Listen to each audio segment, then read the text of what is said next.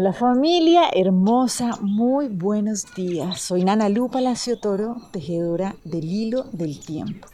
Hoy vamos a seguir avanzando de la mano del Nahual 10 Acuérdense que hemos venido caminando a través de una trecena que está maravillosa, de verdad, porque es comprender qué es esto de la unidad realmente cuando nosotros logramos comprenderlo y caminarlo en nuestra vida, esto se vuelve profundamente liberador. O sea, realmente es, eso fue lo que vinimos. Entonces, pues maravilloso estar atento a los tesoros que se van atesorando, a lo que se va comprendiendo, a las experiencias que vamos teniendo en estos días, porque realmente estamos viviendo momentos evolutivos muy importantes. Entonces, bueno, hoy el Nahual 10 nos trae un llamado nos recuerda que nosotros no tenemos que exigir nada, pues solamente necesitamos recordar que ya todo nos ha sido dado. Entonces, el abuelito vieja es que nos viene a permitir recordar cómo activar esa fuerza, esa fuerza del ser batanero, pero recordar desde dónde lo activamos.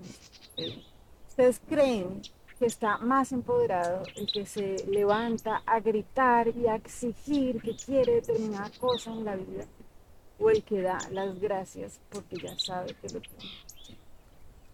Esto es súper importante porque nosotros constantemente nos estamos viendo eh, frente a esta situación en diferentes escalas. Hagan de cuenta una persona que necesita papel higiénico diariamente en su vida, ¿cierto? Pues uno dice, pues es normal, o sea, sencillamente pues lo, lo adquiere.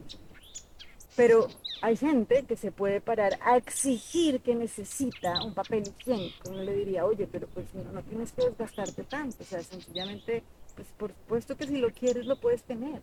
¿sí? Y así como es con un ejemplo tan chiquito, es con todo en la vida. Entonces es, no nos paremos desde la fuerza a pedir nada, ¿sí? Ni desde que nos sentimos que somos chiquitos y que no nos lo merecemos, que eso es exactamente igual a pararse y a exigir algo. Hagan de cuenta o recuerden cuando han tenido situaciones donde uno no se puede entender con alguien o se comienza a hablar a través de gritos, pues sencillamente los gritos llegan cuando no hay cómo oírse, ¿no? Es como que uno siente que no es escuchado, entonces vienen los gritos. Eso es lo mismo que sucede con la exigencia. Entonces yo creo que tengo que exigir algo, no me tengo que parar desde algún lugar o desde una petición así como si no me lo mereciera, porque no hemos recordado que nosotros ya lo tenemos. Y esto es lo que venimos trabajando a lo largo de varios días, que esto de verdad es muy poderoso. Y es, sencillamente necesitamos ordenarlo dentro de nosotros. Si por alguna razón las cosas básicas de la vida no me están llegando, pues tengo que ordenar. ¿Qué estoy pensando? O sea, no me siento merecedor. Creo que no lo merezco. ¿Qué estoy sintiendo respecto a eso? ¿Qué es lo que estoy diciendo?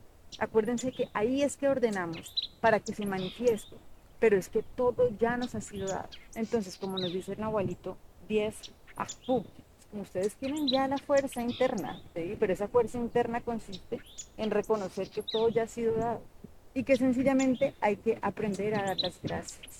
Y esta es esa parte hermosa que cuando hemos venido tejiendo, que es esto de recibir y es que dar las gracias es gracias, Gracias por todo lo que me he dado diariamente y doy las gracias, o sea, comparto las bendiciones que yo he recibido. Esa es la fortaleza de la conciencia, de ese ser divino que somos nosotros, que no tiene que hacer fuerza con nada, que no tiene que exigir nada, que no tiene que pararse con fuerza en contra del río, que sencillamente sabe fluir, porque sabe que cuando fluye llega a Entonces, para esto, acuérdense que hace siete días abrimos una puerta donde veíamos que si en algún momento dudábamos, cuando estábamos avanzando, solo necesitábamos revisar cuál era la carga que debíamos soltar. Entonces, si sentimos que no somos merecedores, que estamos haciendo una fuerza, que necesitamos exigir por algo, pues necesitamos revisar cuál fue esa creencia limitante que en algún momento nos hizo creer que nosotros no éramos un ser de luz completo y perfecto, que teníamos una culpa, que la teníamos que pagar y que por eso mismo teníamos que cargar ese peso del pasado eternamente. Entonces, recuerden que aquí lo que estamos haciendo es comprender las leyes que nos gobiernan a nosotros para disfrutar realmente este ejercicio maravilloso de estar vivos. Entonces hoy vamos a trabajar con la lección 168 del curso de milagros que nos dice, Tu gracia me es dada, la reclamo ahora. Poco aquí leyendo lo que nos dice el curso, dice, Dios nos habla, ¿no deberíamos nosotros acaso hablarle a Él? Dios no es algo distante, no trata de ocultarse de nosotros. Somos nosotros los que tratamos de ocultarnos de Él y somos víctimas del engaño. Él siempre está enteramente accesible. Él ama su hijo. De nada, excepto de esto, se puede estar seguro, pero con eso basta. Él amará a su hijo eternamente, aun cuando su mente duerme, Él lo ama. Y cuando su mente despierte, Él lo seguirá amando con un amor que jamás ha de cambiar. Entonces, lo que vamos a hacer a lo largo de este día es recordar que este es un día nuevo y santo, pues recibimos lo que se nos da, se nos ha dado. Nuestra fe radica en el dador, no en nuestra aceptación.